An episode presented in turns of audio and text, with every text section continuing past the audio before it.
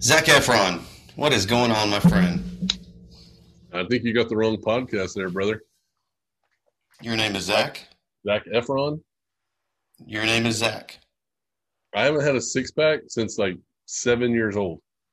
Didn't you have one the other night on the other podcast? Oh well, yeah. Now I drink six packs,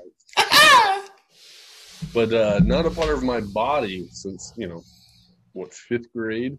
No. What's up, dude? Eh, you know, swimming, enjoying the pool.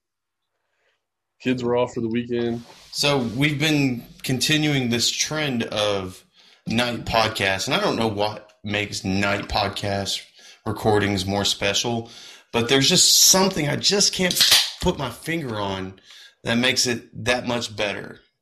I don't know, but I'm enjoying it. Drinking water like a responsible human because I have to do shit in the morning. Here you Oh. are popping the top. This motherfucker. I have things to do tomorrow, Yeah, me too. starting at 7 a.m. Um, Mine starts at seven as well. well, I'm just built different. How about that? I mean, yeah. I mean, have, from from here up, you're built different. have you seen my moobs? You're what? My moobs, I'm not even sure what that is. man boobs. yes, and I'm quite fond of them. My milkshake brings the boys to the yard. What's up? I think that milkshake is rancid. I have I have a would you rather that's not oh, it's not bodily fluid related and or sex related. So well, I, I think the fans first enjoy it because it's coming from you, and second, I'm not delivering it for whatever it may be. So, shoot your load. so would you rather win the lottery or live twice as long? I am a fan of living. I mean, so like average I think average age for men in the United States to die is like 72. So you're living to 144? I mean I don't think I don't know. I I think if you're living to 144, like, what are you gaining? It, it, I need to know more of the rules on this. Like, Let's make them up. am I going to stay the shape I am? However, I like when I say yes, I want to live double the average life. I'm saying in this form until 144 or whatever it may be. Right. That, that's what I don't. I, don't- does that mean that I age half as fast? Because am I going to look like a fucking raisin by the end of this and just short and shriveled like normal? But I mean, just Right. and like just a complete vegetable. I, I don't. I don't fully know about. I mean, I would assume you would age half as fast. And what was the other one? Win the lotto? Win the lottery. Which lotto? It just says lottery. It doesn't say. So let's just say it's not like the greatest Powerball jackpot of all time. Let's say it's, you know, the Texas lottery. So like eight million dollars. I'm probably going to go with double life. But like, okay, so I I can see the appeal, right? But I mean, so if you live twice as long, right? That means that when you if you retire at 65, Oh, fuck. I'd be out of money by. well, right, that's what I'm saying. We'd all be out of money by the time we're 90. If it's a Texas lotto and it's a four mil, I can burn that at a bar. Um, right. I mean, that's kind of why I put it as the stipulation as the Texas lottery because if it's Powerball, you know, the I'll be good. one 20 million dollars. but you know what? I can still enjoy life with four mil. I'll, you know what? I, I retract my original statement and go back to the lottery. I will go with the lottery, sir. I think when I read it, I thought, you know what, this is probably pretty close, but I just don't. Now that we're saying it out loud, I don't know what you gain because There's nothing really to gain from it. no, because everyone you know is going to die. You know, before you hit 100, everyone you know will die, right? And then after you're at 100, well, and then really at 100, your kids might be dying too.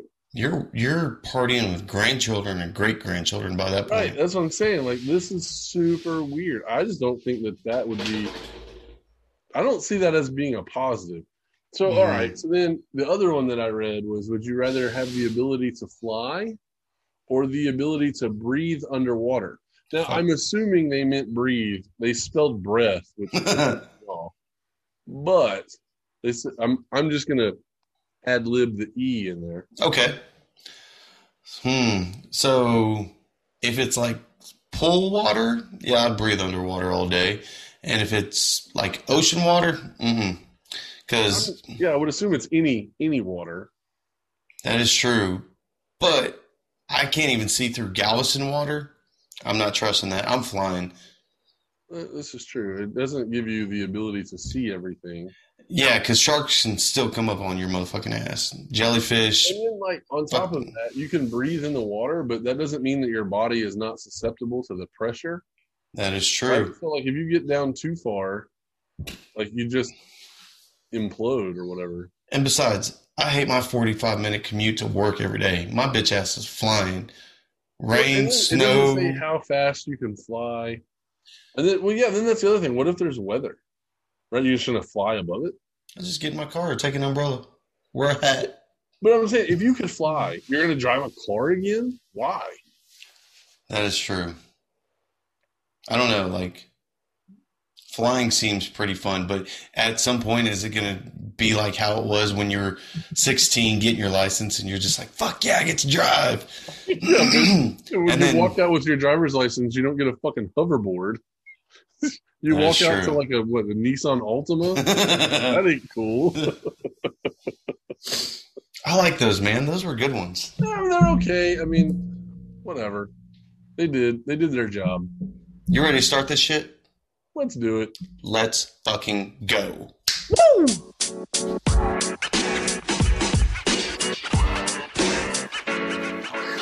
What's up, ladies and gentlemen? Welcome to Two Wanna Wannabe Athletes Talk Sports. I'm Ed, I'm Zach. and here we are again, you sexy assholes. Mm. Yep. We are here. me some balloon nuts. Oh, we love them balloon nuts. and those y'all who know, you fucking know. So, um, dude, uh, sports world still being sports world shit, right? Yeah, like tonight, like of all nights, like right before we came on, I Yeah. sent you that video of the Phillies Braves game. Tell Right. tell everybody who missed that game what's Well, going on. Yeah, if you missed it, basically, uh, Phillies win seven six in nine innings. Um, pretty pretty hotly contested game. Both sides hitting home runs back and forth, but it comes down to a sacrifice fly in the top of the ninth. So the Phillies they get a guy on third base, two outs, or no, one out. Sorry, uh, fly ball hit to left field, and uh, throw comes in. Throw beats the runner by a step and a half. Catcher blocks the plate perfectly, slides over and tags the runner. Umpire calls him safe. Now, when you watch the replay, does his foot slide inside of where the catcher's trying to block, block the plate? Yes, it does. And so when I saw it live, I thought, oh, you know what? He probably was safe. Then they show the replay on like the jumbotron in the stadium, and everyone sees it. The Braves players even start walking off the field because they thought it was a catch in left field and then thrown out at home plate. They're coming up to bat in the bottom of the ninth. So like they're already in the dugout almost. And then the umpire has like the little, you know, the headset on and they're listening and they're showing replays. And then sure enough, they catch this replay from the infield side and you see the foot, it hits the ground, skips over the plate, never touches home, lands on the other side of the plate. Umpire calls him safe. And you can see the tag has already been applied to the runner. So they did all this. They went to review, like he got challenged. They went to review. People in wherever, la la baseball land, they reviewed everything. They saw all the angles and they came back and called him safe. And Did, I don't get it. did they show the the over the plate view? Yeah, they, they showed every view they had. Really? Yeah. See, And I haven't, what- and that's I haven't watched it yet. Well, they showed that same view in the stadium, and the Braves thought it was so clear they started going off the they started running off the field. Mm. And like then I was watching it and I thought, oh yeah, that's a better angle. His his foot never touches home plate. And then they come back and they call him safe, and you're like, what? How is so? I just this is my thing. In the NFL, they're trying their damnedest to get it right, and I applaud that. And to me, I am a, a baseball purist, so I don't really like adding all the cameras and having the review and having the challenge. I don't like that. So I'll go, you know, on record saying that it's bullshit. I don't like it. I just want umpires calling balls and strikes. I just want umpires calling out safe. That's all I want. Right. But if you're gonna have it, make it fucking work. It's the dumbest shit to stop a game for 10 minutes to review a play and get it wrong. So why do you think they came to the decision that he was safe? I, I'm I am sitting here telling you that I watched all of the game, Okay. all of the broadcast coverage of that play, and I watched Sports Center when they talked about, and there's no explanation other than there was not enough evidence to overturn the call. Hmm.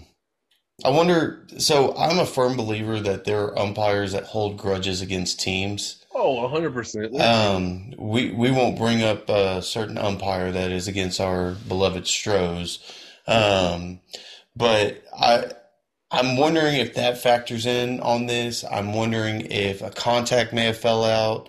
Um, maybe he sneezed and tried to catch it, and as he was opening his eye from the ending of that sneeze, he he oh well, his foot was on the plate. Like I don't like, know. My thing is, I understand. You know, as the play's happening, bang bang play. Like I'm, so I guess that's what I was trying to say is that if if we didn't have replay, right. right, all we had was the umpire. It's like, oh, the umpire called him safe. It is what it is. Yeah, he made the he made the call that he thought he made. He, that's what he thought he saw at the time. It was a it was a close play. These athletes are fast. He's trying to get in the right position to make sure that he sees everything because he's got to see the plate and the guy sliding and the baseball and the glove all at the same time. Right. Right. And they're not in the same area. They're all over the place. So so in that instance, had he called him safe, I'd be like, oh my God, he blew the he blew the call. But we're, we just got to live with it. But when you see nowadays in baseball, you see that okay, he There's the a team of people that watch these exactly, replays, right? Exactly, and then not only for the Braves and the Phillies, there is a like an overall guy like somewhere in this area. I don't know. I don't know. He's watching every angle. He sees every camera angle. How's he get it wrong? Maybe he get, he got a titty pic from his wife or somebody. I I mean, honestly, that I I don't maybe maybe the system wasn't working, and he's like, look, I can't see it. We're just gonna go with what you called on the field. fucking ice cream machine's down today, dude. Yeah, like oh my bad. Uh, it's it's real spotty. I don't know. yeah. like, But if you're a Braves, granted, they play 162 games. Is But it? It's not going to be a def- deciding factor to this game to where they're like they're not going to the playoffs or something. Well, but, what I'm saying is, we won't know that till September. But and we see a lot of this in in all sports all around ever since they've implemented the replay, right? We've already seen one earlier this season with MLB. We talked about it on the last one, I believe, with um Yeah, the, But- the leaning over the plate, right, uh the Marlins which and the Mets. play, by the way. Right. Um, everybody can bring up the the incidents with New Orleans and the Rams a couple years back. Well, but that wasn't a challengeable play at the time. Well, that's true. So, but but give credit to the NFL. They did make it a challengeable play for one season, and then they got rid of it again. But right. they tried to make it proper. They tried to make it correct. At the end of the day, you you hope that all people involved give it a hundred percent honest answer on what it comes to. At the end of the day, we don't know what their intentions are. Somebody could have money on a game. Somebody could be in favor of a team. Just personally, like there's things that may go in the back of your mind, and I'm not here to start start conspiracy theories. Right. Um, but it's a human factor, right? And that's you know, with what you're saying, like it's just weird that they would go through all the trouble to create all these rules and give teams challenges and all that kind of stuff. And then at the end of the day, just be like, well, you know what? That's what it was called on the field. We're just going to go with that. right. Well, if you were just going to go with it on the field anyway, and then why go through the facade of we want to get it right? Because you don't want to get it right, clearly. Because you. True. I excuse me. I'm wondering if there's more to that situation, right? Something and- behind the scenes. And, and that's what I'm saying. That's the only explanation to me that makes any sense because there should be no re. Because okay, like If, know, if you have a team of people who are looking at this and they that's their only job. right? But I mean, even like you know how sometimes in the NFL they're like, "Oh, he stepped out of bounds on the step," right? And then you show the replay, and it's like, "Here's the line. Here's his foot," and it's like, "You tell me where he's out of bounds." Right. or or tell me he's not. And then they're like, well, we can't tell. So the umpire, the field judge, whatever, called him out of bounds on the seven. We're gonna go with it. And like in those instances, I'm like, you know what? You're right. I can't tell definitively, right? But in this instance, home plate's here. His foot does this. Never touches home plate. Like, I just don't like. I'm this right here makes me want to completely disband all of replay in Major League. Let's get with our tech team and get that video posted up on Facebook and let uh, the fans decide what Yeah, they think. Okay. Um, those y'all who's listening, go to Facebook, look at the video, and let us know what you think, and we'll give the verdict out on the next go round. Yeah, because to me, like you said, there are some times where it's too close to call, and this, to me, this is just blatantly wrong. and I'm with you on that. If it's something that's so like hard to tell because of the angles or the way the grass was moving that day or something like Yeah. I, I, I'm with you on that. But if it's something blatant to where we've seen it before at home plate where motherfucker was out by a mile and they still gave it to him, they still reviewed it and gave him the run. Bullshit. Utter bullshit, right? Yeah, Um, I don't know, man. I, I I'm waiting to see. What's your over under on how many more of these we got this season? well, I mean, two so far. Right. had, what like eighty-five games. So I mean, total. Uh, how many games are they going to play all season long? There's thirty teams, right? Um, yeah, sure. I'll go with that. Okay, so I guess um, uh, I I would say we're gonna have I don't know fifteen or twenty more where we're just like, what the hell? What are they looking at? I'm wondering. Excuse me. Um, if we're we're going to see one that's going to cost somebody a playoff spot. Well, and that's what I'm saying. Like this game, granted, now it was a tie game in the ninth. Know, They scored one run. The Braves still had a shot to tie it up in the bottom of the ninth, and they didn't do it. But you know, who's to say that it doesn't go tied in the in the ninth, into the tenth, into the eleventh, and the Braves eventually pull it out? You know, you never know. well, I was looking at the total score and I was thinking, okay, well maybe it has something to do with the over under, but games this season so far has been over under like seven to nine.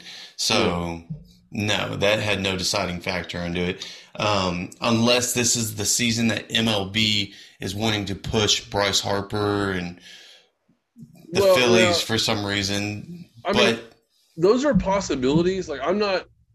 So I'm a conspiracy theorist, but like even like what I guess what I'm saying is is that right now, those are the only plausible explanations, and that's stupid. Well, Bryce Harper went one for four this game, so I don't think he had a He factor hit, into a, he hit a home run in the opposite field. It was a pretty good shot, but yeah, he struck out twice, and then I think he flew out. But Yeah. But my point is, is that this these type of plays right here, without information for Major League Baseball, these are the types of plays where you're like, yeah, they're trying to throw it for the other team. Yeah, and Yeah. I, I'm I'm wondering if there's some hatred because there's such a there is a fan base that's that's growing for Atlanta. Yeah. And again, this is like diving deeper into this whole conspiracy theory. Like the young players that are coming out with Atlanta, they're they're getting some some traction going. They they went deep in the playoffs last year, even though it was a short season. Um, and then I don't know if there's supposed to be some love. Hold on, just came to me now. what? Is Atlanta getting hate because of the whole political crap that's going out there with the voting? Because of oh, I don't know. I mean, I mean, MLB already pulled the All Star game from Atlanta.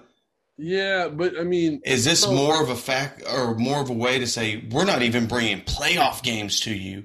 No, I don't think it's that. That's that's way too far fetched for me because um the Atlanta Braves players, they are a part of the MLB Players Union Right. and the Players Union is the ones that wanted to move the game. So, you know, no, I don't think that I don't think they're going to punish their own players.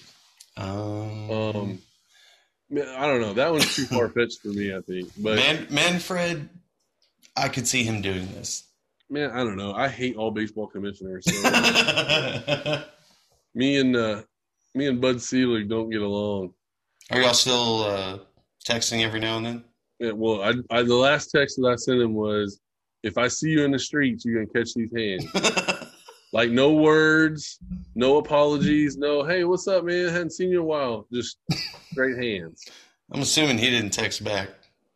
Uh, I think he said, "Bring it," or "You ain't big enough." I'm not sure, but either way, uh, I'm not lo- a fan of him. I would and, love to uh, see you can- fight an 86 year old man. Well, I wouldn't fight an 86 year old man. He'd probably, honestly, he'd probably kick my ass. Oh. point. I'd knock an 86 year old man out in a heartbeat if I had to. I mean, what are you gonna? do? All you gotta do is take his walker, and he falls over. Fuck he's it, that's a, that's a start. I, guess. Well, you, this is like you gonna treat it like an MMA fight where you got to beat them while they're down. Put him in an armbar. that motherfucker would snap like a fucking raw Oh. noodle. His bone snapped like a twig. That'd be terrible. Y'all don't believe that I'm one that beats up on elderly people. No. No. I don't know, dude. I, I'm I'm looking forward to it. Um, Speaking of speaking of conspiracy theories and uh, crazy shit that happens in sports, did you see that Evander Holyfield is it gonna box again? fucking a man. Hold on. Is it gonna be like Tyson and uh, who is it? Roy Jones that fought No. each other? Well, so I mean, I think that was uh, probably a better fight than what we're going to see here. But yeah, Evander Holyfield, he is fighting the the last guy that Tyson fought, like before he retired the first time. So um, technically, that guy knocked out Tyson. And Okay. then, uh, shortly after, um, he got knocked out by Tyson, or shortly after he knocked out Tyson, Tyson retired. So the the uh, the idea is that that guy basically, you know, was he forced Iron Mike Tyson out of the game is kind of the way that they're, you know, Well, promoting there's- it or whatever. There's really no other way to battle that. I mean, you get knocked out and don't come back. I mean, that's kind of your Yeah. your farewell tour there. Yeah, uh, so it says that um, Evander Holyfield will face Kevin McBride in an exhibition bout on the undercard of uh, June fifth bout with uh, I don't I don't know how to say his name Teofimo Lopez and George Kambosos. So uh, yeah, we'll see Amanda Holyfield fighting at 58 years old. Well, Kevin McBride's no youngster either. He's sitting at 47. I remember him. Um, yeah, but I mean, like, don't you remember your parents at 45 and 55? yeah, but they weren't professional boxers getting pounded in the face constantly. Yeah, I mean, I, guess. And yeah, they're not like, you know, full on trained and all. Like, I, I get it, I guess, but I just think that this is a bad look. Like, why can't they just start doing commercials for like AAR, AARP and just be done? well, dude, there there's just some that still have the fight that are in them that they they want to keep going on it, right? Um, I mean, I just want to see Evander Holyfield doing like Ensure commercials and being like, "Look, they my ear back." so, excuse me, damn it. Um, Tyson was 39 when he lost to McBride. McBride was 32. Um, I'm not trying to defend Tyson on this. Was he out of his prime? Absolutely. 100%. Um, maybe that was at a good point. Uh, for this fight, though, like, one, Evander Holyfield's probably broke and needs some money, and they're probably going to pay him a lot because it's a name. Two, does this go on your record if you beat McBride? No, like, because it's an exhibition match. It's not. It doesn't count because it so, says this says the same thing here about uh, Tyson. Uh, that McBride was Tyson's final professional opponent, but we we both know that Tyson has fought since then.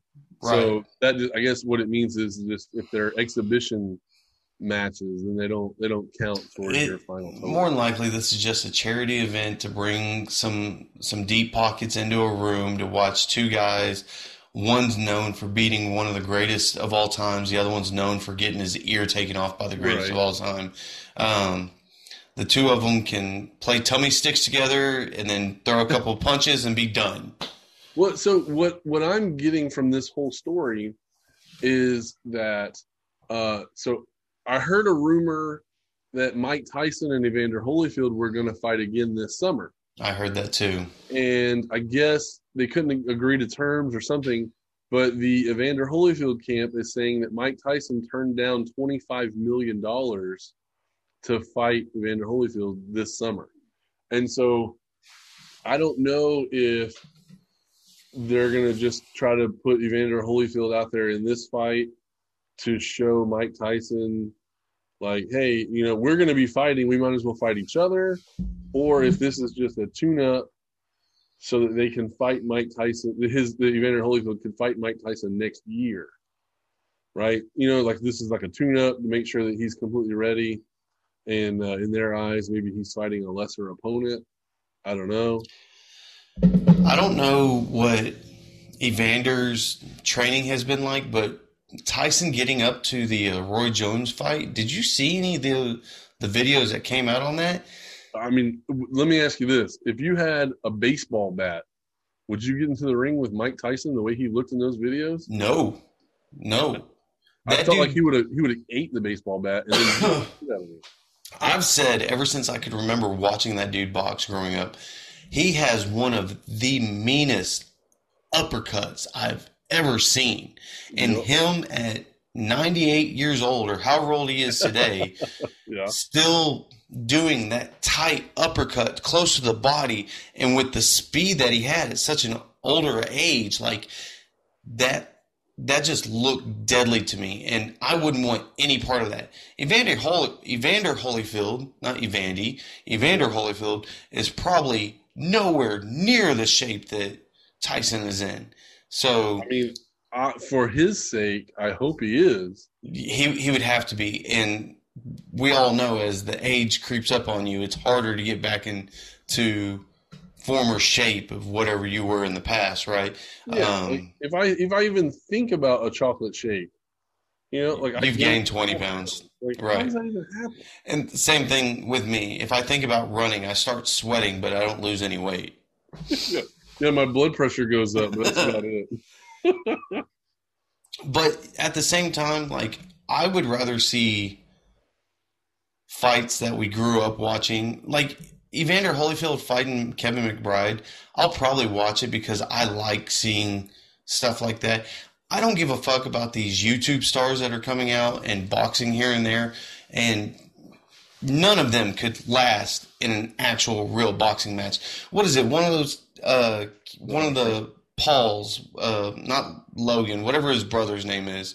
Oh, I thought you were going to say Logan Paul. That's the only one I know. Not that douche canoe. His his fucking brother fought Nate Robinson, a fucking NBA former NBA basketball player. no boxing experience, and then you want to go ahead and start bragging about beating him? Fuck off, dude. Get See, and, like I could never. That's one thing that, to me, to me, boxing is the more pure sport. absolutely. Like MMA is, I, I it's hard. I just can't follow it. I, I, I don't like it. It's I'm- not my cup of tea. I'm a fan of both, and normally with boxing, I stick to the heavyweights. And you know, right now, Anthony Joshua and uh, Tyson Fury are your biggest ones. Excuse me, um, but I was introduced to Ryan Garcia, and apparently, I'm very late on this kid. Okay. Super young, super fucking fast for the division he's in. He, I don't, I, lightweight, featherweight, light featherweight, whatever the fuck he's I in. don't know what they are. There's like 18 different weight classes. I can't follow it all. this kid is super fast, but when you hear that, you're like, well, majority of boxers are. But as fast and as little as he is, the power that he has behind him, holy fucking shit. Look him up on YouTube. Watch some of his highlight videos. It is scary how good this kid is. Um, I say all that to say, all those YouTube stars that are trying to be boxing famous, step in a ring with him. Step in a ring with Tyson Fury. Step in a ring with Anthony Joshua. You are going to get destroyed within the first three seconds. Uh, that bell ring is still going on by the time you hit the fucking mat. See, Um, that's the problem is is that like in today's society, like Kimbo Slice, Mm-hmm. right? R.I.P. Dude. Made a name backyard fighting Yeah. and put it on YouTube. I mean, dude could fight. When he was when he was younger and he was just mixing it up in backyards, like I'm not messing with him. And he was knocking people out left and right. So I mean, he obviously was a good fighter. But now people are trying to emulate that model that he put out and either either the fights aren't real or or they're just not good competition or or Right. I don't know. But yeah, they're getting their ass kicked. And somehow they're able to gain all this notoriety and all this fame and they're nobody. Well, the the Paul brothers, like I said, are YouTube famous in whatever way, and so maybe the promoters of boxing see it as these are two guys that can bring a new crowd into boxing and start Yeah. spreading out that way, right? Um, they start staging some, and again, these are all speculations. I'm not saying any of this is true.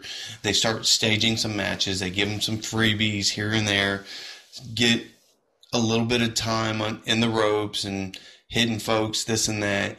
Um, but if they ever get pushed to the mainstream, and I say mainstream as far as like an actual division or conference or however boxing is determined on, An actual sanctioned boxing. Right. and you get into somebody who's been training since they were 12 years old, not somebody who's trained for three years.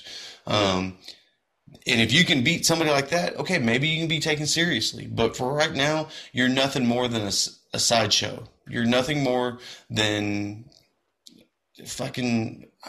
I don't even know the word right now. You're just you're it's a gimmick. You're just a Absolutely. gimmick, and that's uh, that's how I feel. I I don't understand. So it, to me, it even goes back to the Floyd Mayweather. Uh, what's the guy? The, uh, Conor McGregor. yeah, Conor McGregor fight, Yeah, right? Everybody was saying, "Oh, it'll be a good fight. It'll be this. It'll be that. Whatever." And like people that were actual boxing people, they knew it wasn't a fight. They, No. they knew it was going to be garbage. And then it's the same way if it ever went the other, and it'll never happen the other way around. nope. But if Floyd Mayweather ever got into an MMA match, he would be dominated. Right. There's just no way around it. There's no way that you can take someone who has been training jujitsu and like Muay Thai and all these other different disciplines, and then put them in MMA against a guy who's only been in boxing, and be like, all right, y'all gonna fight, but y'all gonna fight with his rules. And it's like, well, that's not really fair. Right. Same thing as if you flip it around, and now all of a sudden this guy, yeah, he's trained Muay Thai, so he knows, you know, he's trained jiu-jitsu. so he knows how to counter strike and how to avoid. Okay, that's part of the game, right? But then the other game is how do you constantly protect yourself from a boxer? Right. And then Floyd Mayweather, how long has he been boxing? Since he was fucking born? Right. You know? I think so he, like, he was hitting a speed bag in his mom's womb. Exactly. Right. So like he knows, hey, you know what? I can fake this to get this to get power on that. You know what I mean? Like he knows all the ins and outs and he knows, all right, well, when he does this, he's going to try to throw this kind of punch, and I can avoid that. I can avoid that. And you know, that's the problem is, is that that's Floyd Mayweather's game. Yep. Is you're just you're not going to hit me, right? It's too and, fast. You know, he gets criticized a lot. I feel like because he doesn't just stand toe to toe and you know throw punches. He's not like Evander Holyfield and Mike Tyson where they just stand nose to nose and just try to beat the shit out of Right. And so I feel like had Conor McGregor tried to fight someone who wasn't a boxer but was just more of a brawler, he would have had a way better shot. Yeah. But I feel like an, a guy who is classically trained, like Floyd Mayweather, to just avoid you hitting him, you're not going to get a clean shot on him, especially if you're not trained like an actual boxer. Right, but we also know the writing was on the wall on on that match because of the fact that have you ever seen any boxing match in the history of boxing promote a match for a whole year worldwide? Well, I mean, no. The only reason why we're seeing that now, I think, is because there's so much more testing that has to happen. Mm-hmm. And then, now, of course, this also was, you know, crossing sports, and so that makes it a little different. But I'm I'm I'm on the same page with you, and that's that's why I brought up the Conor McGregor and Floyd Mayweather fight because when we are talking about baseball, mm-hmm. we're all about conspiracy theories. To me, the most rigged sport in the world is boxing. When when they want it to be rigged, they know exactly how to get it rigged because the money that boxing brings in per show, those numbers to a fighter are just amazing and can convince you to do anything, with the exception of Floyd Mayweather. Because I guarantee you, now granted, if that match was rigged and they wanted it to go into Conor's favor and they offered Mayweather $200 million, I'm just pulling a number out of my ass. He would probably still say no because of the fact that he wants to keep that sport pure. The moment you bring in somebody who's not a full time boxer, let alone from another sport slash company, and then take away his undefeated streak. Like, come on, like that's a slap in the face right. of the sport. And, and, that's but so I feel the same way. I feel like yeah, there was no way that they were ever gonna be able to swing it to where McGregor won. But I feel like there are some fights where they're just like, you know what, it's gonna be a good fight. Let's just let him go. Right. right? And there are other fights where this may or may not be a good fight, but we know if this guy wins and they can move on and fight this guy, then we'll make a lot more money. So I agree, agree with you on that. But I feel like in this instance, Floyd Mayweather held all the cards, like his camp. Oh, of they, course. They had. There was no way that, that he if they, they got in the ring and they just went at it and they legit fought. Would they go seven rounds? Yeah, there's no way that that fight should have lasted seven rounds. Floyd Mayweather only let it last that long to toy with Conor McGregor. And I think, honestly, I think it's because he wanted to do a rematch. He didn't know that Conor McGregor was going to retire and walk away and all that kind of stuff. But I guarantee you, after that fight, if they had had another fight two years later, it would have made way more money because people would have been like, holy cow, McGregor made it seven rounds. There's professional boxers that don't make it that much. Yeah you know and so i think that's where that was going. I'm just i'm shocked to not hear you say that it was or to to not want to think it was a conspiracy theory that, oh. uh, that fight lasted as long as it did. I i honestly think that conor mcgregor could hold his own against mayweather since I, I guess we're going on down this road.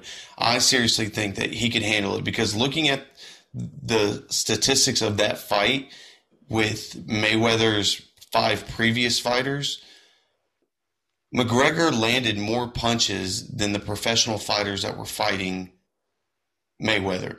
And he lasted longer than some of them. I think one or two had to decision or KO'd in later rounds. But for if you were to be that great of a mastermind to stage it to where McGregor is going to have more punches landed on Mayweather than after a year of training and then have him last to the seventh round and all this, like that is a beautiful showing that I've never seen before.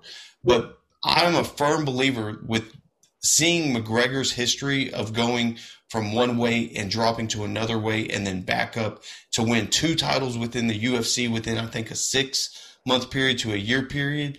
Like that man has shown he can adapt to any task that is brought to him. So if you tell him, hey, you're going to get paid X amount of millions to fight in boxing against the greatest of all time, do your thing.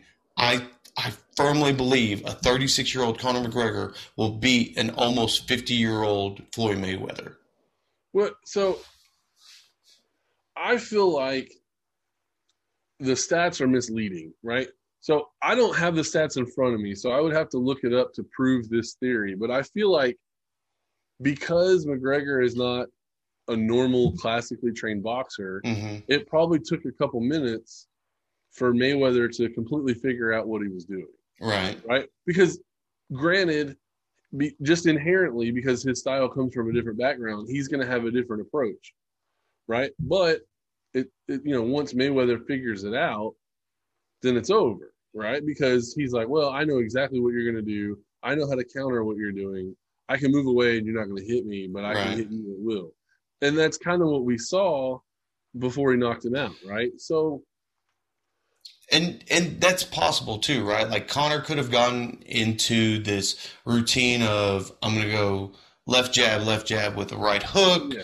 Whatever. And of course, the the years of experience with Mayweather could have caught that. Yeah. Um, And that, that, that's, I mean, obviously, that's why I feel like if they had an MMA fight, right? Well- Floyd Mayweather hasn't been practicing reversal jujitsu moves for, you know, and Conor would probably get him out in the first round. exactly. He would, But- and he would get him out by submission, and it wouldn't even be close. But again, though, like you you look at that match and for what it is, you you know it was somewhat of a rigged match because all the boxing believers of Mayweather would say that Mayweather should have knocked him out within the first three rounds, right? Yeah.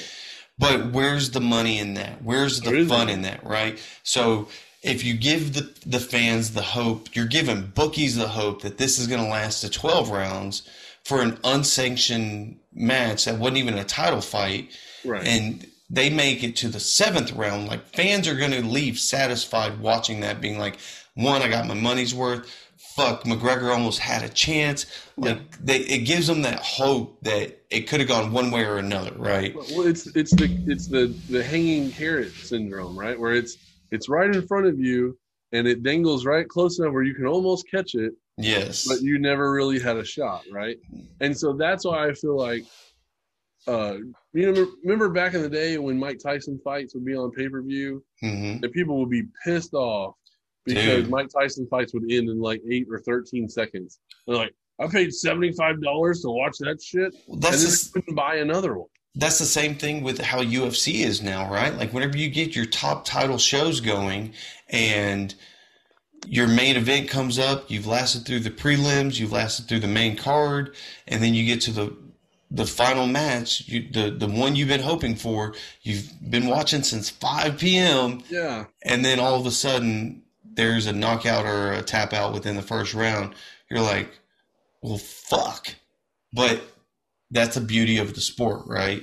Right. no, Um, I mean, it is, and and I mean, you're always going to have your base, right? You're always going to have, you know, the MMA fighter, MMA fans that are just always going to buy every single one. Right. They're always going to buy the boxing one, no matter what it is. I've tried to become a better fan like that too, to where I watch the prelims and get to know the younger crowd and Yeah, and I mean, I like I would if I gave a shit. right. I just I'm just not into MMA, so I just don't care.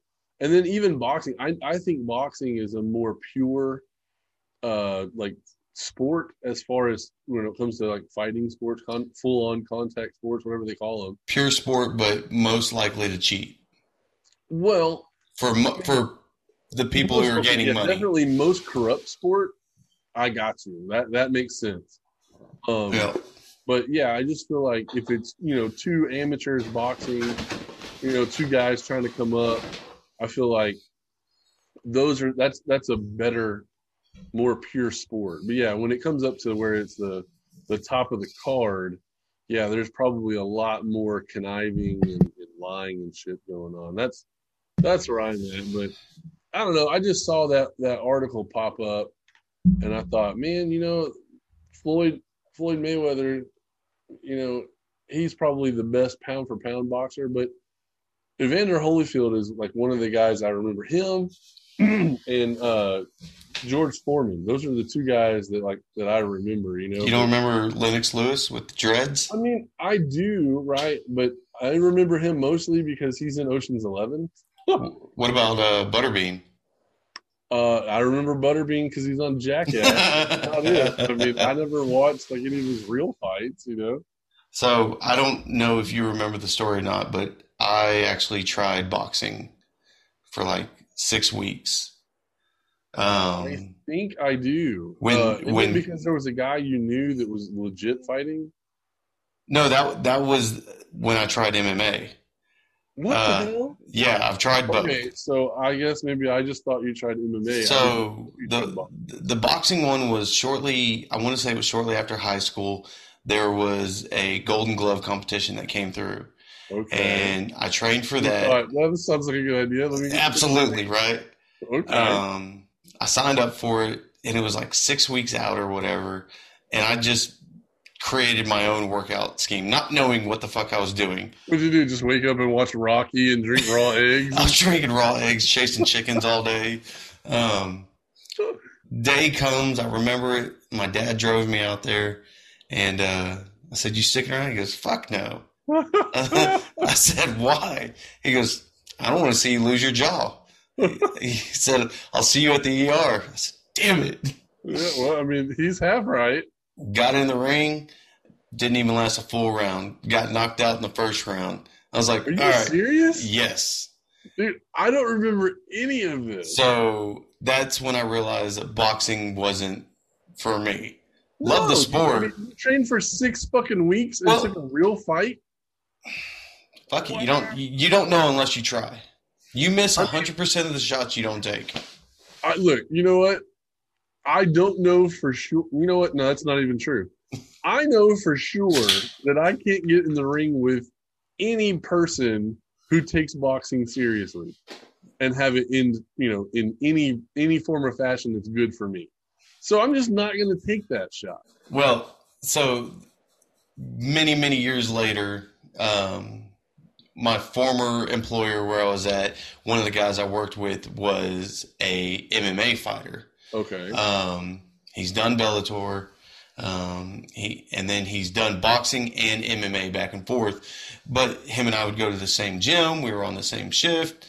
We'd work out this and that. And I was like, hey man, you know, let me see what this is all about. And so I went through a full year of his training, um, just doing whatever. And he's like, bro, if you're serious about this, I get you in a match. First match will be in New Orleans. Let me know what you think. I am pumped about this. I'm like, fuck it. Okay. S- sign me up for it, right? Telling my wife about it. She's like, I'm not going. Telling my mom about it. I ain't going. Yeah. Telling people I know, they're like, I don't want to see you die. no. So apparently nobody has faith in me in any physical contact sport. No, it's just that we don't we don't want to see you end your life because someone else has look, you're just you you can fight. You're scrappy. Like that's cool. But these guys are trained. You- True, but If you've been doing jujitsu since you were four years old, like I wouldn't say I'd be like, you know what, dude, I'll go. That's cool. Good luck. Well, the, the, the, the spot I was going in, I was assuming that the opponent would be at a certain, like, equal level as I am. They're not putting me against, like, Conor McGregor or somebody like that, right? I mean, yeah, you're gonna be Um, facing people that hadn't fought before, but but that doesn't mean that they haven't been training their whole life. So I'm training, I'm doing great, and we have it scheduled for June something in 2013. And then a month prior to that, a family event occurs to where it just completely ends everything, right? So it's one of those things of what could have been this and that. But now I look back at it and we're talking about this and like the feelings come back and everything is like, damn, that could have been fun. But I'm also getting up there in age. I got kids now. And I'm just Yeah. like, no, I don't want to do that. Like the closest story that I have to doing something stupid like that is uh like I had I really, really, really wanted a motorcycle. oh, nice. Like like that. Like a ninja bike or like a. yeah, like I had picked out a Yamaha R1 Ooh. and I was going to get it that day. Like I was going to leave work and go buy that motorcycle. That What color? I wanted it I, Yamaha blue. I wanted a team like I wanted it to look just like the team bike. I wanted it Nice. full on badass, right? Now, for those of you that don't know, a Yamaha R1 is a thousand cc. Basically, you take it out of the showroom, you change the tires, and it's a race bike. Like that's how powerful those bikes. So, so this is stupid. So, luckily, someone else was looking out for me because I magically got laid off my job that day. right? Like I was supposed to get off at three o'clock or four o'clock you got they off at 10. before lunch, and they're like, "No, we're gonna have to let you go. We're having to cut back." And I was like, "What the hell?" I'm supposed to buy a bike today. right. So like, I just I went home and uh it's like, "What the hell?" I lost my job today. I got laid off. I got a severance package, and I got like a, you know, like a couple paychecks and stuff. Like I, I mean, they were nice about it, but. It just told me, you know what? Maybe I'm not supposed to get a motorcycle. and so to this day, I still don't have one. You know, like I respect them. I think they're super cool. When I go to like car shows and stuff, I always look at the Harleys because they're Yep. badass. But I will never fucking buy one ever. I've I've been on a couple of motorcycles. I've thought about buying them, but my dad used to tell me st- like ski- horror stories, and he's witnessed too many friends dying on them. Yeah, Like one getting run over by an eighteen wheeler. Um, and they, they did a cross country tour, and they were going through Nebraska, and a crow went through the face mask of one of his buddies, right off the bike, killed him. Hmm. I was like, all right, yeah, I'm not doing that. Well, and like, and then you talk to people that have had street bikes or Harleys or whatever, and they're just like, "Don't get anything really nice for your first bike." like- Why? Like, because guaranteed You're you're, gonna, gonna- lay it down. yep. Well, then fuck it. I'm not gonna buy it. Like, so if, if you bought your, you go to the dealership, you buy your car, and they're like, you know what? This is your second car. Don't buy anything nice. And they're like, well, why not? It's like, well, because guaranteed you're gonna get rear-ended. Go with the Cobalt. Right. Then you know I'm gonna buy a shitty car. I'm not gonna buy a nice motorcycle. And then if I'm gonna buy a shitty car or I'm gonna buy a shitty motorcycle because I know I'm gonna tear it up, then why would I want to buy it? I don't Yeah. want to buy anything that's not cool. So fuck it. But yeah, so someone somewhere was looking out for me, and I didn't end up buying that motorcycle. Thank God. Yeah. Yeah, because who would have known? Maybe this whole thing wouldn't have started. Right. And, you know, some people are probably listening and thinking, well, you know what? I probably would rather not have a bike. Fuck you. Hey, I got a motorcycle for sale, Zach. yeah. No, I'm uh, I'm gonna pass. Thanks. Um, shifting gears on some shit. Something came across my desk uh, from my secretary. um, have you ever heard of the name Zach von Rosenberg? Zach von Rosenberg. No, I have not. I would assume y'all were brothers since y'all both are named Zach. So um, And spelled the same way. Names work. I don't know if you realize that last names are usually when you're linked together, not first name. Um, anywho, he is a 30 year old punter from LSU. Okay. Um, Zach von Rosenberg has actually been drafted by the uh, Pittsburgh Pirates back in, I want to say, 09. Um, you did- said punter, right? Not pitcher. correct. He, Okay. um, if my memory correct is correct, he, all right, so he was drift, drafted by the Pittsburgh Pirates in the sixth round in 2009. Um, while he was there, he was a pitcher. and he did a stint all the way to 2014. Then decided that he was going to go back to college. Went to LSU and got. I I guess you can like. I thought Um, became a professional, like you could no longer go back to I think because of the fact that he played a different sport, okay, maybe. and maybe he got drafted right out of high school and never went to college and did the whole uh, well, farm you know, system. I say that, and then Kyler Murray did that, right? Kyler Murray got drafted by the Oakland Athletics and signed their contract and got a signing bonus and all that stuff, and then still played college football the next season. So maybe, maybe I'm wrong, but anyway, So he he's been with LSU and he was on the championship team two years ago. Um, they are actually talking about him possibly being drafted this year into the NFL as a punter.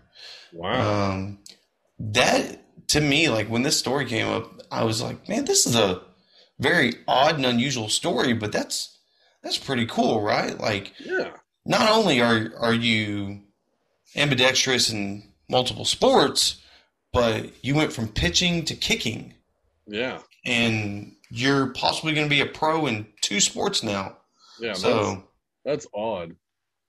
um, Pretty cool though.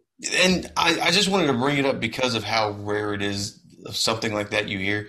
So, all you kids out there, I know that we have tons of kids that listen to this show. You can be whatever you want to be. Some inspirational bullshit right now. Well, I mean, I think this just goes to show, uh, you know, we might not have any kids that are listening, but we might have some people that have procreated. Um, I God, I think- hope not. I think that this shows more than not, kids do not need to like specialize in one sport. Absolutely. Let your kids fucking venture out, Yeah. whether it be soccer, hockey. I, I don't care what if they want to take ballet or hip hop classes, or they want to learn how to play badminton or gymnastics. Like, let them do it. Let them be kids. Let Have them been- try and see if they're any good. Have you been Right. watching the uh, Professional League of Badminton lately? Uh, no, I, Dude, it is intense. Well, I mean, I doubt it. yeah, I can't go any further with this. I wanted to, I just can't.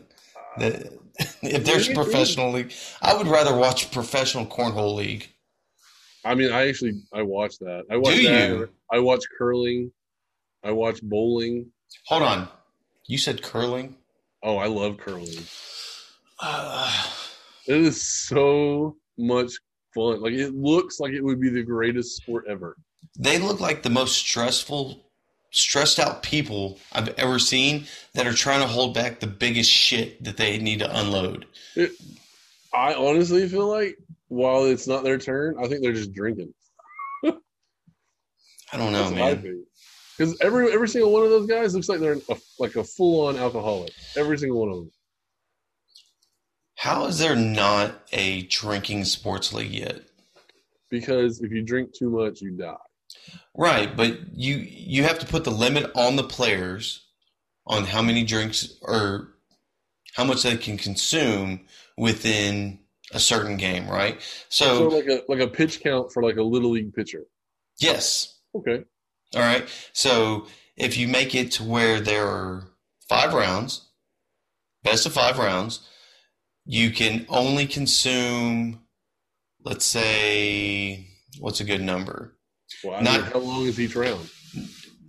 You can only consume 96 ounces total. Ninety six ounces. How many beers is that?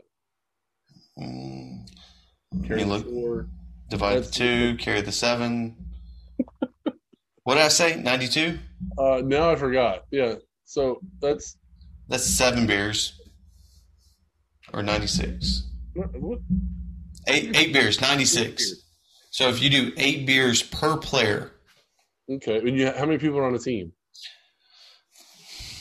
well, Well, the, if we're gonna if we're gonna come at it, we got to go hard all the way through. so you've, you've got to determine what games are going to be in, right? Well, Okay. if you're only drinking eight beers, then and there's five five events that you're talking about, right? Then you can only have. Uh, I can't do the math, but it sounds like you only have like one and a half beers. So I would probably make it to where if each team or each event holds two players, you would need at least 10, 10 people. Okay. Well, so let me ask you this. So let's say, I mean, I would imagine the games. One of the games would be beer pong, Of course. right? So, how many ounces is one of those solo cups? Are they Well, 16 ounces? That's where you you wouldn't fill the cups up, right? Because I Right, right. think No, that, that, I mean, when we played, we didn't fill them up either. So that's what I was saying. Maybe you put four ounces in each one. yeah. So then there's 40 ounces. You split it between two people. That's 20 ounces for one game. Mm-hmm. So that still leaves you 76 ounces. Right. So you can still drink, you know, two beer, seven beers on the side. And so if somebody reaches their allotted amount in an event, you have somebody on reserve who might be a secret weapon at another. sh- Event, right? And that, I mean, I would imagine if you had 10 people on your team, right, you would have like a coordinated strategy. I mean, because, you know, like the, the gymnastics teams, hmm they have people that do like floor and vault and all that. stuff. Right. You're then you'd have to have these are your beer pong guys. these are your flip cup. That's exactly what I was Right. Um, then- but what other? Okay, so honestly, there's beer pong and there's flip cup. You can do quarters, but it's not the same because it's not liquor. Um, I mean, apparently, I used to go hard on fucking quarters. Um, But I mean, like, so quarters. You said 96 ounces of liquid. right. If you And drink 96 ounces of Jack Daniels, pretty sure you go to the hospital. depends on what day it is. Well, I mean, you know, 96 ounces is a lot because how much is a shot? Two ounces or four? Maybe one to two ounces. So that's legit like 48 shots. You're pretty much drinking a bottle almost. Yeah, I don't think you could survive that. Can you Mm. survive that? I would try. I just feel like if, If it was a sport, of course, not for fun. is, If, you, if we played a game, and at the end of the game we had to take a test, Okay. And the game was all right. Here, here, Ed, you're going to drink 96 ounces of Jim Beam, I'm on the floor. and then I'm going to drink 96 ounces of Budweiser. You're on the floor. God damn! If you, I, had to, I, I was trying to put it in the same context. I'm with you on it. So, if we took it like you would literally be dead, and I could still function. From a wheelchair, maybe. No, if 90, 96 ounces of beer we already determined is eight beers. How many Right. times? How many times a week do you drink eight beers in a sitting? What's today? Today, I don't even know. Sunday. One, two, three, four. Well, I'm getting there. Yeah, Um, that's my point. And you're still functioning, and we're doing a podcast. well, I'm saying though, if you do it, you also have to determine what type of beer you're doing. If you're doing a lighter uh, alcohol per volume, like say Keystone or Natty or something like that. If you're doing Budweiser and you're drinking eight of them and still standing and doing great, hat off to you, man. Um, if you're doing any craft beers and you're drinking eight of them and still standing, if you're doing Bud Light Platinums after eight and still standing, like that's where it comes into, right? Um, Well, that's what I'm saying. We have to split it up to where you can only Well- take like 12 shots or 12 ounces of shots. you or if if you implement liquor into it. Right. You got to change it up. Um, but you can't put card games into it because those take too long. Right. And people are already pissed off that basketball and baseball are too long, and football. Fuck it, all sports are too fucking long. Apparently, well, right. I mean, and then you're making it five events. best So- of five. So if you knock out your team in the first three events, you don't even have to worry about the last two. Oh, that's a nice little switch there. Right? But then, can you play multiple multiple games in a day? Yeah. So okay, so then it works well- advantage to try to get somebody else to go more rounds. Yeah, you're gonna have to try to get it to where you look at each event, and if each event equals 96 ounces for said opponent or player, um, they can play all three rounds. And now, if they lose the third round, well, then you need to have a counteract to who's going to Right, cover the but next round. About it. Like, does the counter reset after you're done with your first match? No, it, it- that's going to have to be a 24 hour waiting period. Well, so then there you go. So then you would have to have a pretty deep roster. Yeah. God, I want. know, like we should make this. that- We're going to come back to this off camera and get this rolling. Yeah, because like we have way too many details that we already know. so this is like we're talking about a sport that we've been watching for a while, and we just made it up. Those y'all who are listening, this all these ideas have been copyrighted in some form or fashion. Don't you fucking steal them. You hear me? Yes. Yeah, you, Um. don't, you don't have permission to talk about them or disseminate them to anyone else without the written permission from two be athletes talk sports. Um, and other news, do you remember a gentleman by the name of Eddie George? I do. He's about to be the next head coach at Tennessee State. That's cool. Good for him, man. I like Eddie George. The dude has no coaching experience whatsoever. Granted, he is a Heisman Trophy winner. But he played in the NFL forever. He's a Big I mean- Ten Player of the Year winner. He got to the Super Bowl and they lost it. He he played for Houston and switched to Tennessee because the team got moved. Um, I I don't know, man. Like these these these former players that are coming out and becoming head coaches. uh, I don't know how I feel about it yet. I think Deion is on on the fence right now because this is his first year um, with a, a a lower team. I think they're doing He's okay. Jack- Jackson State, I think. Yeah. Um, I don't know, man. Like, should these players or former players be given head coaching positions because of who they were in the NFL? Um, yeah, Really? yeah. I mean, because I'm So sure- Ray Rice should teach, should be a head coach. No. So I think that is terrible that you're comparing Eddie George to Ray Rice. That's No. fucking garbage. Eddie Um, George is a great man. oh, absolutely, all around. Yeah. Um, Ray Rice could have been if he didn't pull a left on his old lady. Uh, Um, that to to me, that's still one of the worst videos I've ever seen. Dude, I if you bring it up, I can still close my eyes and see it and just get angry as soon as I see it. It's it's fucking disgusting, right? Um, but okay, so let's take let's take my man Andre Johnson. Do you think Andre Johnson should be a head coach? Uh, I mean, if he shows interest. So I guess what I was gonna say is, I feel like, yeah, they're getting the shot because of who they are, but I mean, they still have to go through an interview process, right? If you go through the interview process and they're like, "What kind of offense are you gonna run?" You're like, "Uh, Hook and ladder. well, yeah, we're gonna run uh, oop the oop left, hook ladder one. Oopty fucking oop. Like, you know, that's that's probably a red flag. But I mean, I feel like he went through the interview process. Yeah, he probably got his foot in the door because he's Eddie George.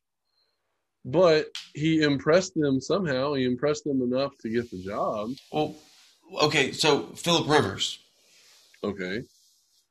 excuse me, announced his retirement this year. Okay. He already had lined up during the 2020 season a head coaching job in Alabama to a private school. Okay. The coach of said private school was on his first year of being a head coach during 2020, already knowing if Philip Rivers decides to retire at the end of 2020, 2021, Philip Rivers is coming in as a head coach. Granted, it's a high school team. Based off the lack of coaching experience with Philip Rivers, do you think he should be able to take a job away from a man like that? I mean, it's unfortunate for the guy who's in the spot. Absolutely. If my thing is, if you know, like, if the public knows that Philip Rivers was going to take that job, Mhm. then everyone at that school knew Philip Rivers was going to take that job, including the guy who was in the job. True. So, I mean, yeah, it sucks. You're going to lose your job, but I feel like he knew it was coming. It's kind of on. I mean, if if you went to work and they told you, "Hey, look, it could be six months, it could be a year, it could be three years from now, but there's another guy that we're going to bring back that used to work for us, and he's going to take your spot, and we're going to have to let you go." Oh, I'm fighting You think he'd somebody. Find another job. I'm I'm I'm fighting somebody, but Well, if you but I mean, you're going to look. You're not going to just be stuck in that one spot, you know. right, but if you tell me that somebody like Philip Rivers is taking that job, I'll be like, okay, what do I need to do for him? Like, if if you're telling me somebody as prestigious as Philip Rivers is coming, like, you can either set him up for success or you can set him up for failure, right? Yeah. What are you going to be known more for? Probably for setting up for failure. But at the same time, if you set him up for success, well, now you've got Philip Rivers in your back pocket. Now Right. y'all are buddies. Now y'all are going on Vegas trips or whatever. Like, um, but at the same time, like I find it it shitty because of the fact that if these players are using their names to get them these jobs, you're fucking people out who have worked so hard to get to that position. Even if it's something as little as Tennessee State, right? When was the last time you heard anything about Tennessee State football? Never. Exactly. This is So- the first time ever. to me, it's it's a money thing, which we all know the NCAA. That's all they ever are is a money thing. They want more money brought in here, there, X, Y, and Z. I don't agree with with it, but if Eddie George did the process and did great, this and that, hats off to him. Wish you the best of luck, man. Don't shit the bed. Um, Yeah, I'm I'm I'm with you. So, but my thing is like it it's hard for me to put it in context because excuse me, because the the coaches that you're talking about yeah, that have worked and scrimped and whatever and made it to where they're at, yeah, they worked hard, but I mean, you don't think that Eddie George being in the NFL is working hard? Oh, absolutely. For his position, he worked hard, but does his position and the role and the success that he got from the NFL grant him a head coaching job at any point in time? Well, I mean, it doesn't. It obviously didn't grant him an NFL job, right? If he if he went for one, well, but what I'm saying is, is if he had any desire to coach in the NFL, I'm sure he has the contacts. I'm sure he could find an opening if he wanted to, right? but he chose not to. And so I kind of feel like by choosing Tennessee State, this shows me more about Eddie George as far as he wants to go somewhere and make a name for himself as a coach. I can go with that. just go somewhere and like tag along and be like, well, I'm only here because I used to be the running back. You know Well, I mean? and your buddy uh, Brian Cushing did that, right? Even after the whole drug or um, thing that he went through that got him suspended a couple of games, he lasted a couple more years with the Texans, retired, and what happens the following year? He's the strength and conditioning coach for the Texans, right? They hired him because they knew him, they knew his workout regimen, and Yeah. that to me is one of those factors to where it's because of your history with the team and your name, whatever, right? Um, you don't see that with Deion. Deion's been out of the game for fuck 15 years, I think. right.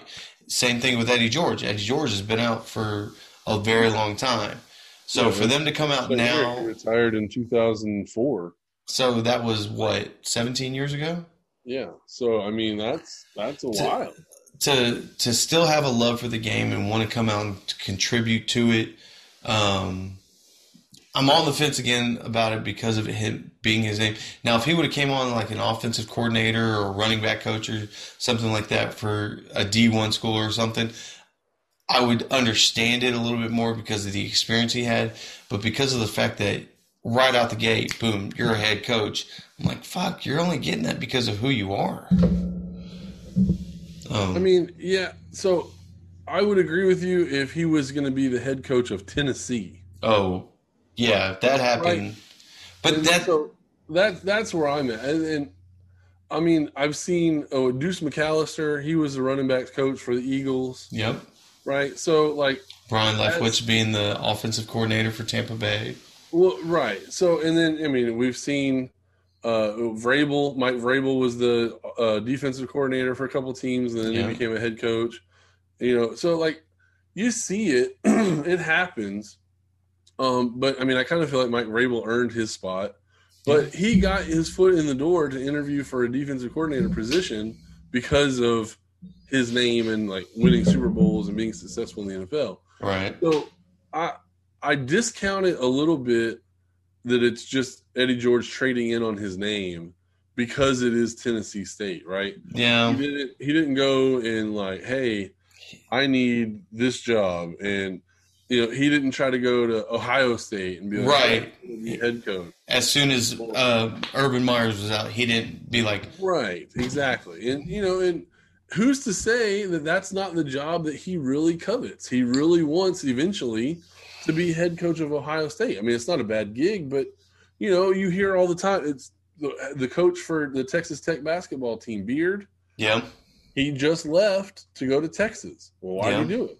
He Probably graduated from Texas. That's that's his So- alma mater. he's back to where he started at. Exactly. Well, because that's the idea. The idea is when I was a kid, I went to this school because I thought it was the best school.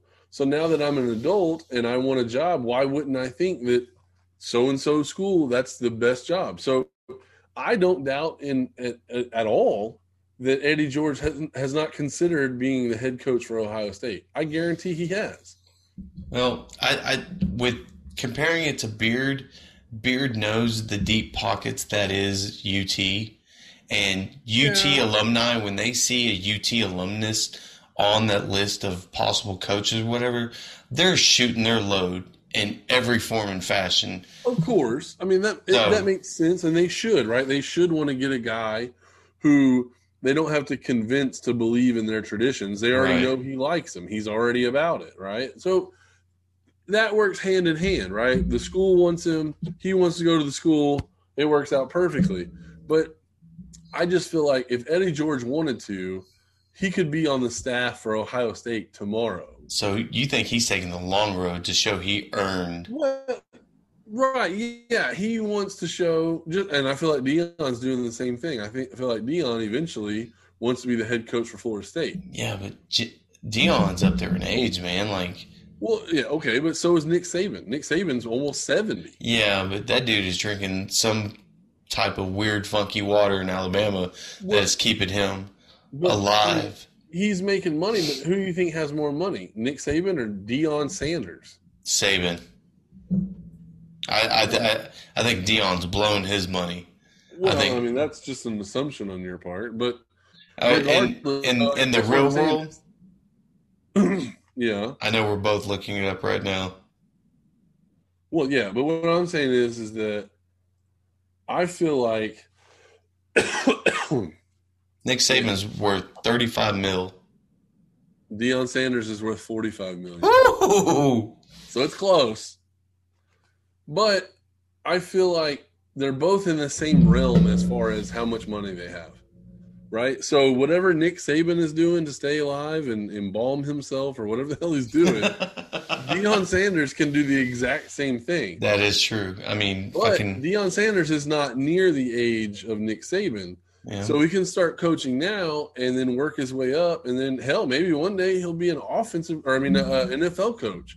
I don't know what his goal is, but I feel like right now his goal is to be the coach at Florida State. We'll see what happens, but I feel like eventually Eddie George wants to be a coach at Ohio State. Whether he wants to be head coach or not, or AD or whatever, I don't know. But I mean, that's where they grew up. That's their probably their happiest memories as kids. Why wouldn't they want to try to go back? I agree with you on that. And again, I wish them both success. Oh yeah, Um, I, I, I want to see what comes from that because eventually, I think with the experience and the intelligence that they have towards the game, they bring it up to these up and coming children, children, Young- players, Yeah, um, and that we can see something like that come in the future because both of them were 100% great at their position. And hopefully, through the years that they do any type of coaching, they can hit that nerve on one individual that makes them the, one of the next greats, right? yeah. Um, but also at the same time, I would love to see both of them in the NFL coaching. Um, I think that would be something fun. So I don't know. Just thought that was something newsworthy to bring up. And uh, Yeah, that's pretty cool. Um, I just have one one last thing is that uh, congratulations to Hideki Matsuyama. yeah, Pretty cool. First Japanese golfer to win a major. Uh, he won the Masters later on today. Or by later- what three strokes? today. What? By three strokes. Uh, I didn't see how far he was ahead, but I mean, either way, it's pretty cool. Uh, for it's his first Japanese golfer to win major championship. I I didn't realize that there had never been, but uh, yeah, it says on Sunday Matsuyama won a one shot, or who shot a one one over seventy three to win the Masters by one stroke. That's crazy. Yeah. That's insane. But I mean, uh, congratulations to him. That's a huge freaking honor. There's only a handful of people that have won Masters tournaments. There's only a handful of pe- handful people that have won uh, majors, and you know some of the greats in the game. We were talking about, you know, is Phil Mickelson ever going to win a major? I mean, now Right. obviously he's won a couple, but it's not guaranteed. You know, it's it's it's a challenge. You've got to go out there and earn it yourself. And you know, congratulations to him, man. That's pretty awesome. Well, hopefully he can continue this this great run that he did today, and keep playing uh, the game that he's doing so well. Right? Yeah, I mean, it's it's pretty cool. I mean, when we've done like some uh some little pools at work where you try to pick like the best golfers or whatever. Yep. I've picked him a few times. He's done me pretty good. Uh he's always like a dark horse favorite to win. But uh I mean, it's pretty cool, man. I mean, I couldn't imagine, you know, growing up in another country and then, you know, thinking I'm to go to the United States and then dominate the United States in a sport that, you know, like all those kids grew up playing, you know. It's, Yeah, I don't know. think they have very many golf courses out in Japan. I'd say I don't I don't know. I would imagine they do, right? But like the it, it's just like you know Japanese baseball players, right? Yeah, They they grow up and they think that they want to dominate the Japanese league, and then you know then they get the opportunity to move over to Major League Baseball, and I mean, you know that's that's tough to do, man. You let, leave behind your home country to pursue a dream. I mean, pretty cool, man. And we've seen a lot of that happen in MLB, and a lot of them are hyped up, and they get over here, and then they don't pan out to be what expected. But hopefully, he he's the real deal, and he can continue this streak that he's going on. Granted, it's his first major, um, but many more wishes towards him for many more wins. Right?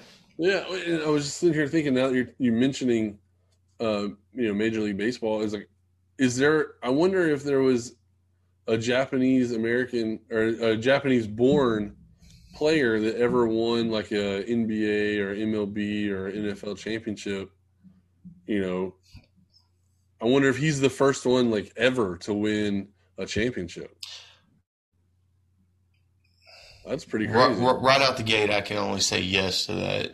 Yeah, because I Um, mean, we know that uh, we know Ichiro never won anything. Well, so did uh, Uh, uh, Hideki Nomo never won a World Series. Who was the first baseman for the Yankees? Hideki uh, Matsui. Did they ever win the World Series with him on their team? Oh, But I, I can't remember. Hideki Matsui. Let me look real quick. That's what I'm doing too. I don't think they did. Oh wait, no. I just named the guy who won the fucking Masters today. Um, Good job, idiot. hi, welcome to the podcast. Yeah, welcome to the podcast. It- yeah, they spell their first names a little bit differently, but um, well, I don't know. I don't know the culture. It like in Hideki like their last name? I, I don't know how that works. I'm not touching that one. Well, no, I'm just saying like because I remember like we called him Ichiro Suzuki, Yep, but he always had Ichiro on his jersey, yep. and so like I never, I don't understand what the, uh, I don't know, but uh, yeah, it says right here Hideki Matsui won the World Series with the Yankees in 2009. So, there okay. you go. So then we've had we've had it before, but Oh, well, that's cool. I was curious about that. Um, it actually says Hideki Matsui won the Japan series uh, three three times.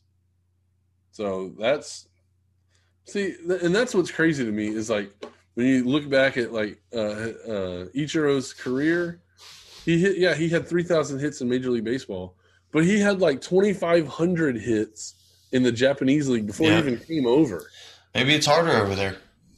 I I don't know, but I mean that just proves that you know just because it's in the United States, that don't mean we're the best, man. That is true. Because yeah, I couldn't imagine hitting for the because I mean Pete Rose has the record, and he didn't have five thousand hits. This dude has fifty five hundred or something like that. Damn. Yeah, it, that's that's what I'm saying. Like when you start looking at these records, it's crazy some of the numbers some people have. I'm gonna dig into that a little bit more. Yeah, I'm, I'm looking up. Oh, somehow I clicked on the wrong thing. Pornhub. Well, yeah, it was it was like inch roll. I'm not sure what happened there. That was weird.